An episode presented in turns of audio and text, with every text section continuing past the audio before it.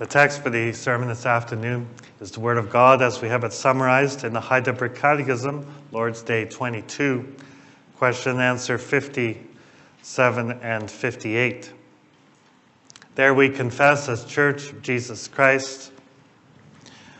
What comfort does the resurrection of the body offer you?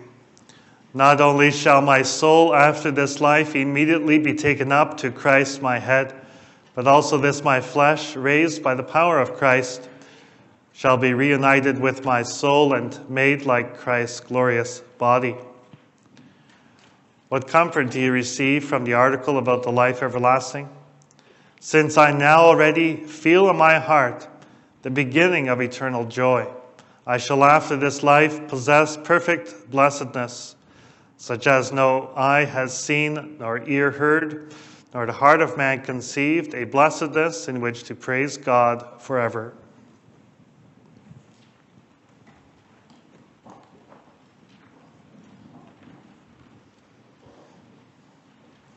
Beloved congregation of our Lord Jesus Christ, all around us we see the brokenness of life. Many are afflicted with sickness, others suffer from anxiety and depression. Still others struggle with difficulties at work. Yet others may be more elderly and dread to meet the last enemy, death, face to face. By God's grace, we are all burdened by our sin and feel its strong grip in our lives. We desire to serve God, but we constantly fall short and do not serve Him in the way that He requires from us. Instead, we grieve God through our sins. And through our sins, we earn for ourselves eternal death. Every day and everywhere, we perceive the brokenness of life. And the more that we are in tune with God's Word, the more that we desire to serve Him, the more aware we become of just how serious our condition is in God's sight. There is still a deep chasm between God and man, a chasm that is felt each and every day. Death is the end of our life here on earth. No one is excluded. All have fallen short of the demands of the Lord, and therefore all die.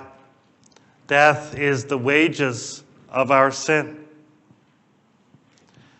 But thanks be to God that He has provided a way of escape from His judgments. He has had mercy on His children and has given to them the sacrifice of His only begotten Son, Jesus Christ. He has come to this earth and become a man so that He could suffer in our place and obtain for us the forgiveness of sins. Because of this great gift, we may share in the righteousness of Christ and so never come into condemnation. The gift of the forgiveness of sins changes everything and promises reconciliation with God. Suddenly, the future looks very bright. Even death itself has been conquered. And the life with God means everlasting life. Therefore, in our life here and now, wherein there is so much brokenness, we may nevertheless also know of the only comfort, the only true comfort there is. We may confess with the church of all times and places I believe the resurrection of the body and the life everlasting. Things which seem impossible to us as sinful human beings, we may believe with confidence because of what the Lord has told us in His Word. I proclaim to you God's Word under the following theme Our faithful God gives us the comfort of the complete renewal of all things. First, He will resurrect our bodies. Second, He will give us life everlasting.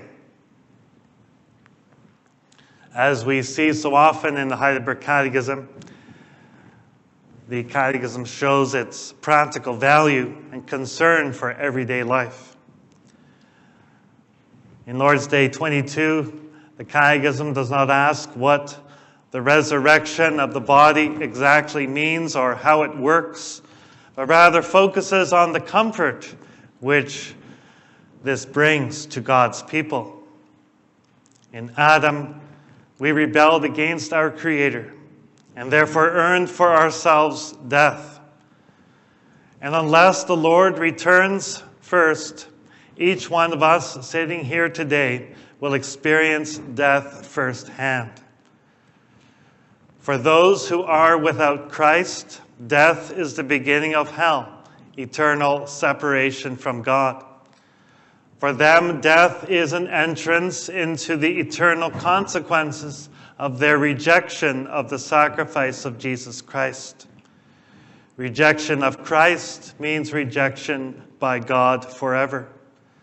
But for those who are in Christ, death is not something we need to fear, but rather, as we confessed in Lord's Day 16, it is an entrance into eternal life.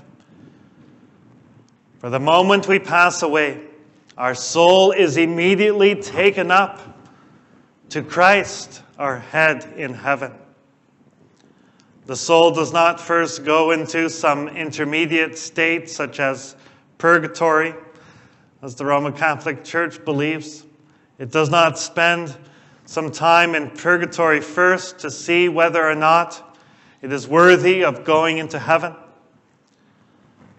Our soul also does not enter into some kind of soul sleep so that we are completely unaware of anything until the day Christ returns to judge the living and the dead. No, our soul is immediately taken up into heaven where Christ is. The fact that the soul is immediately taken up into heaven is clear from various scripture passages. Think, for example, of the parable of the rich man and Lazarus, which the Lord Jesus told the Pharisees in Luke 16. There we read, The time came when the beggar died, and the angels carried him to Abraham's side. There is no interval of time when the beggar Lazarus is left alone. Even his burial is not mentioned. No, he is immediately taken up to heaven by the angels. Lazarus experiences the blessings of the Lord and he is comforted after enduring so many troubles on earth. But the rich man who neglected the service of God is immediately also tormented and made to endure hellish agony after his death. When the Lord Jesus was on the cross with the two criminals beside him, then one of them mocked Jesus and challenged him to save himself and them. But the other criminal rebuked him and said, Don't you fear God, since you are under the same sentence? We are punished justly, for we are getting what our deeds deserve. But this man has done nothing wrong. And then he said to Jesus, Remember me when you come into your kingdom. To which Jesus replied, I tell you the truth. Today you will be with me in paradise. Again, the immediacy is emphasized. Jesus and the criminal were about to die. They were to die today, but that is also when they will be in heaven. There is no delay, no intermediate period when they'll be in limbo. No, there is no limbo. From life on earth to life in heaven for those who believe in Christ. Life only as a soul, to be sure, but nevertheless, life with Christ our head. It is only as a soul until the final day when we will be reunited with our bodies, the great resurrection of the dead.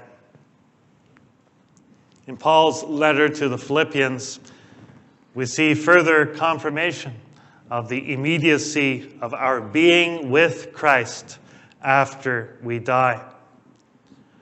For Paul there expresses his desire to depart, that is, to die so that he might be with Christ. This being with Christ is something which would then happen right away.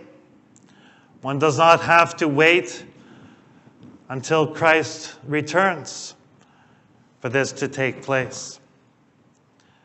As we read also in Revelation 14, blessed are the dead who die in the Lord from now on.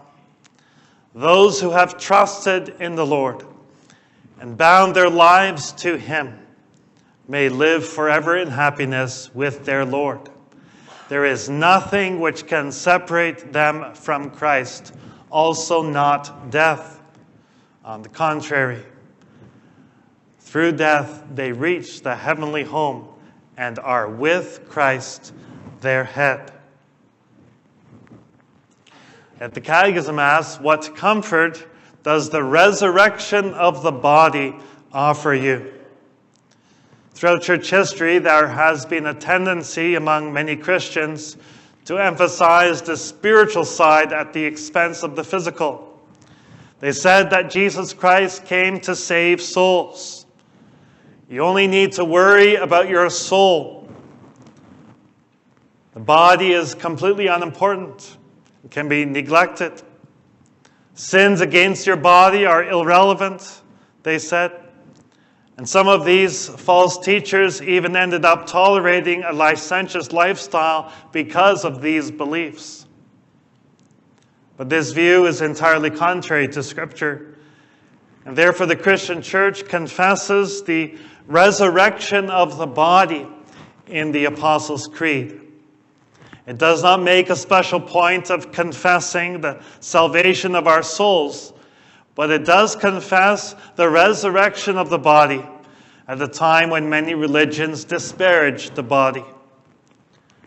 But the Lord our God has made us body and soul, and He saves both in His great plan of renewal and recreation. He will renew everything that we corrupted. And so, as wonderful as it is that Believers may be received into heaven immediately upon their death. That does not complete their redemption.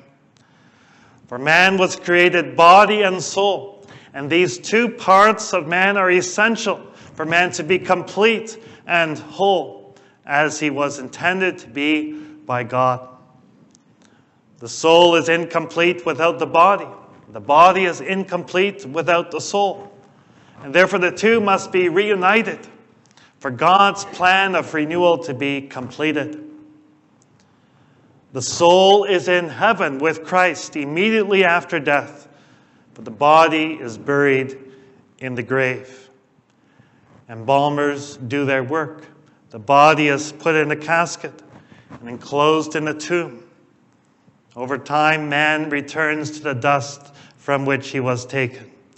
Man is but a breath. One day he is there, fresh and energetic, and the next day he is gone, dry, withered like the grass of the field. The body decomposes and is no more. But, brothers and sisters, that is not the end of the story. For although the natural body has disappeared over the years, Yet on the last day, when Christ returns, then the bodies of all mankind are resurrected again, and their souls enter their bodies. I believe the resurrection of the body. As we confess this in, Lord, in this Lord's Day, answer 57. But also this, my flesh, raised by the power of Christ, shall be reunited with my soul and made like Christ's glorious body. The Catechism stresses the fact that it is our own bodies which will rise on the last day. It is not that our soul will enter some sort of cloned body that we'll all share in heaven. No, also in heaven, in our resurrected body, we will retain the same characteristics we have on this earth. We will be able to recognize one another. We confess that it is this, my flesh, which will be raised by Christ's power on that great and final day. The Lord God's plan of renewal and recreation will be executed perfectly. He will leave no detail undone. In 1 Corinthians 15, Paul stresses the importance of believing the physical, bodily resurrection of Jesus Christ.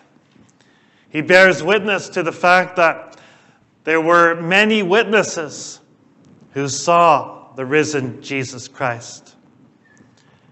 And Christ's resurrection is vital for our own resurrection and for our very salvation itself. For if Christ has not been raised, then we are still in our sins. And Christ has not defeated Satan and death. There is no hope for us. But as Paul jubilantly proclaims, in 1 Corinthians 15, verse 20. But in fact, Christ has been raised from the dead, the first fruits of those who have fallen asleep. He has laid down his life and has taken it up again. The power of Christ our head was more than sufficient to completely defeat even death itself. While in Adam we all died, in Christ we will all be made alive. Christ put all his enemies under his feet. And therefore we may have life, and we may have it abundantly. Life in a renewed, resurrected body. What exactly is the nature of the resurrected body? The Corinthians asked the same question. We read that in verse 35. How are the dead raised? With what kind of body do they come? Then Paul rebukes the Corinthians and berates them for their foolishness. For when the body is sown at burial, it is just a seed, and not the body exactly as it will be in the new world. Paul writes in the verses 42 and following So is it with the resurrection of the dead. What is sown is perishable, what is raised is imperishable. It is sown in dishonor, it is raised in glory. It is sown in weakness, it is raised in power. It is sown a natural body, it is raised a spiritual body. If there is a natural body, there is also a spiritual body. Our new resurrected body will be like Christ's glorified body. It will be the same body as the one which we have now, the same recognizable features, but it will be completely renewed and made imperishable. Whereas our body now will return to the dust. Our resurrected body will never disintegrate into dust, but it will endure forever. Our present body is sown in dishonor. It is true that the embalmers try to honor it as much as they can. They try to remove the starkness of death, cover up the wounds, adorn it with fine clothes and beautiful flowers. But the reality is that the body has started to decompose. Our body here has been dishonored by sickness and death, and the damage cannot be repaired until the resurrection of the body, when it will be raised up to newness of life. It will be raised in glory and made like Christ's glorious body. Then it will never again be dishonored but will always be perfect, complete, without defect. It will be radiant, shining in true heavenly condition. Our present body is sown in weakness. All the strength has gone out of it when it is buried. It can't do anything anymore. It cannot even hold itself up or breathe at all. The body is completely subject to the degenerative forces set in creation. It cannot prevent them from taking over the body. But this same body will be raised in power on the last day. It will be able to do so many more things than our present body can.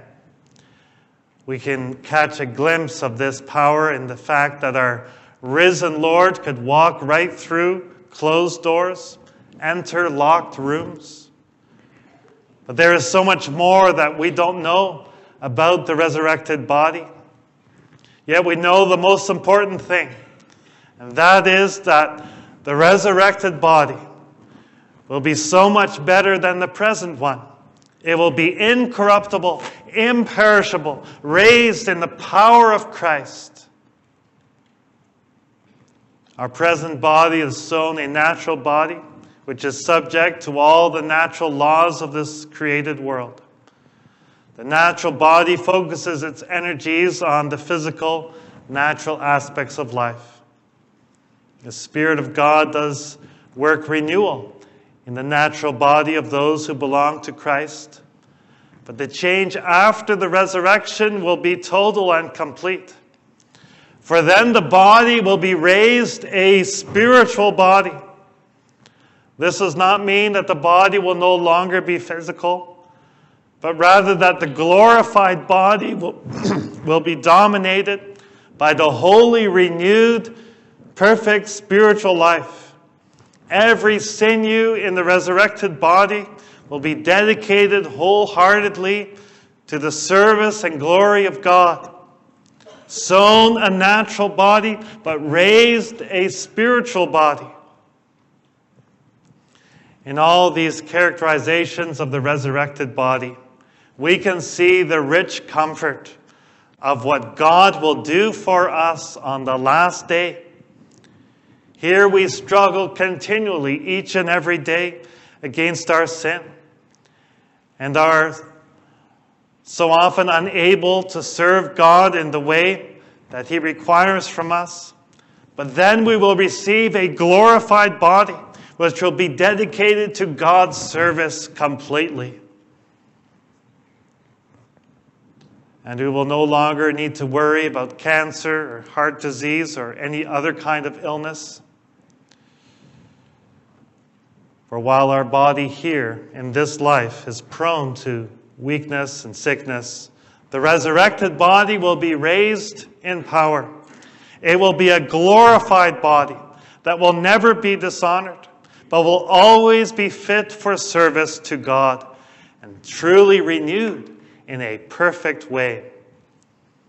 Renewed in a way to partake of life eternal with God. And so we come to our second point that God will give us the life everlasting.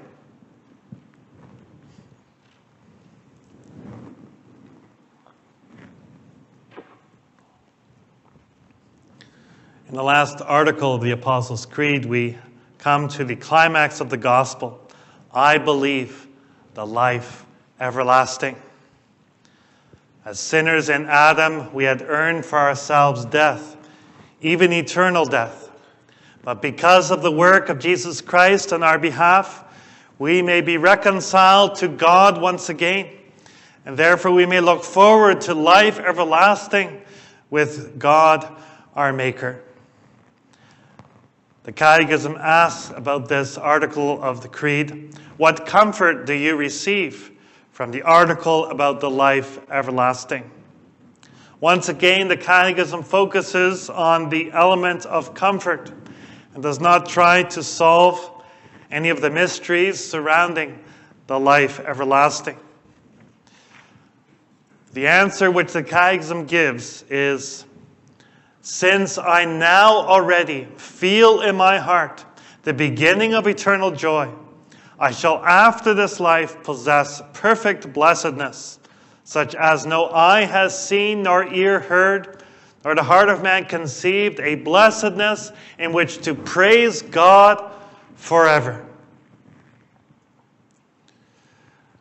The Catechism does not give an extensive description of what the future life with God might be like, full of speculations and conjectures. No, instead, the Catechism zeroes in on the essence of life everlasting and also links it very closely to our present life here in this world. The life everlasting is not regarded as a pie in the sky, airy fairy existence, but it is presented as something which begins now already in this life. For the essence of life everlasting is joy in the Lord and in His salvation that He has brought about for us. True life finds its origin in complete reconciliation with God. Those who are filled with the Spirit of God long to be with God and long to reach the heavenly dwelling where we may praise God perfectly forever. In this life already, we may feel the beginning of this eternal joy, and this already comforts us in our present life. In the midst of all of our difficulties, we may look forward with great anticipation to life with God, unending, perfect peace, and the complete renewal of all things. We read from Revelation 21, which speaks of the new heaven and the new earth in which we will live out life everlasting. Babylon has fallen and the devil and his cohorts have been thrown into the lake of fire. Sin and death have been defeated by Christ. It is time for a new beginning, for the renewal of everything. And this is what has been happening in heaven. And now the Apostle John can see a glimpse of this when the new heaven and the new earth are revealed to him. He sees the holy city, the new Jerusalem coming down out of heaven from God. The first heaven and the first earth had passed away and were no more. But now there is a new heaven and a new earth. For God's work of renewal includes more than simply a new mankind, but also a new world in every way. God is working to renew all of creation. And yet, the focus in this vision is on the new mankind, represented here by the new Jerusalem coming out of heaven. Jerusalem was the place where God had chosen to dwell in the old world. That was the place where the sacrifices were offered where the ministry of reconciliation occurred during the old dispensation. And now God's plans have been completely realized. Reconciliation has been achieved. And God can now live with man because man has been cleansed by the blood of Jesus Christ. This new Jerusalem is all the work of the Lord alone. It comes down out of heaven from God Himself. He is the one who takes the initiative to restore a new mankind for himself. As John is looking up and seeing the new Jerusalem come down, a voice cries from heaven Now the dwelling of God is with men, and he will live with them. They will be his people, and God himself will be with them and be their God. This is the essence of the life everlasting God dwelling with mankind. That is how it started in paradise. Adam and Eve walked with God in the cool of the evening in the garden. But then, after the fall into sin, it was impossible for this to happen. Man could not even see God and live. The chasm between God and man was very deep. But now we have the sure promise that on that last day the chasm will be completely removed and God will come again and dwell with his people in perfect harmony.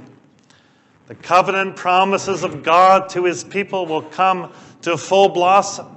Then we will be his people, and God will be our God. Instead of sin which stains us and our relationship to God, we will be spotless and clean, cleansed by Christ's blood, arrayed as a bride beautifully dressed for her husband. And there can be nothing better than that. For this image of the bride portrays the closest communion that there can be between humans. That is the communion which will now exist between God and us. This communion will be even better than any husband and wife relationship on this earth. For our relationship with God will be completely perfect and free from all sin. Nothing at all will be able to disturb this harmony, for God's work is perfect, and we will all have a spiritual body our soul and our body will be completely renewed, and we will all receive joy and satisfaction from praising God and living in harmony with His will. At that time, God will lavish upon us His tender, loving care and wipe away every tear from our eyes. Then there will be no more death or mourning or crying or pain anymore. For all these things will have passed away, since they are part of the old order. Now we often have to endure much pain and suffering of all kinds. But the rich comfort of the gospel is that there will come a time when this will be all over because of what Christ has accomplished for us on the cross. For when we have God on our side and when we are reconciled to Him, then there is no more reason for any kind of pain at all. He is busy making everything new. As it says in verse 5, these words are trustworthy and true. They can be relied upon and therefore can give true and lasting comfort. The water of life which God will provide will give nourishment to our body and soul forever and ever. As the Catechism so appropriately puts it, we cannot even begin to imagine the blessedness God has prepared for us. Of ourselves, we can so easily be very curious what the new heaven and the new earth will be like. We will just have to wait and see. And we know for sure that what God has prepared for us will be better by far than our wildest dreams. Life everlasting with God. When we will have been there for 10,000 years, we will have barely begun. We cannot comprehend such an amazing blessing. We can only fall down and worship our God and Father and praise Him with all of our might. Oh, the riches of His grace, that He should have mercy upon us and grant us such an amazing comfort and such a rich perspective to look forward to. May this outlook characterize our lives now already. May our lives now already be full of praise and adoration for our great and awesome God, the God who gives eternal life. Amen.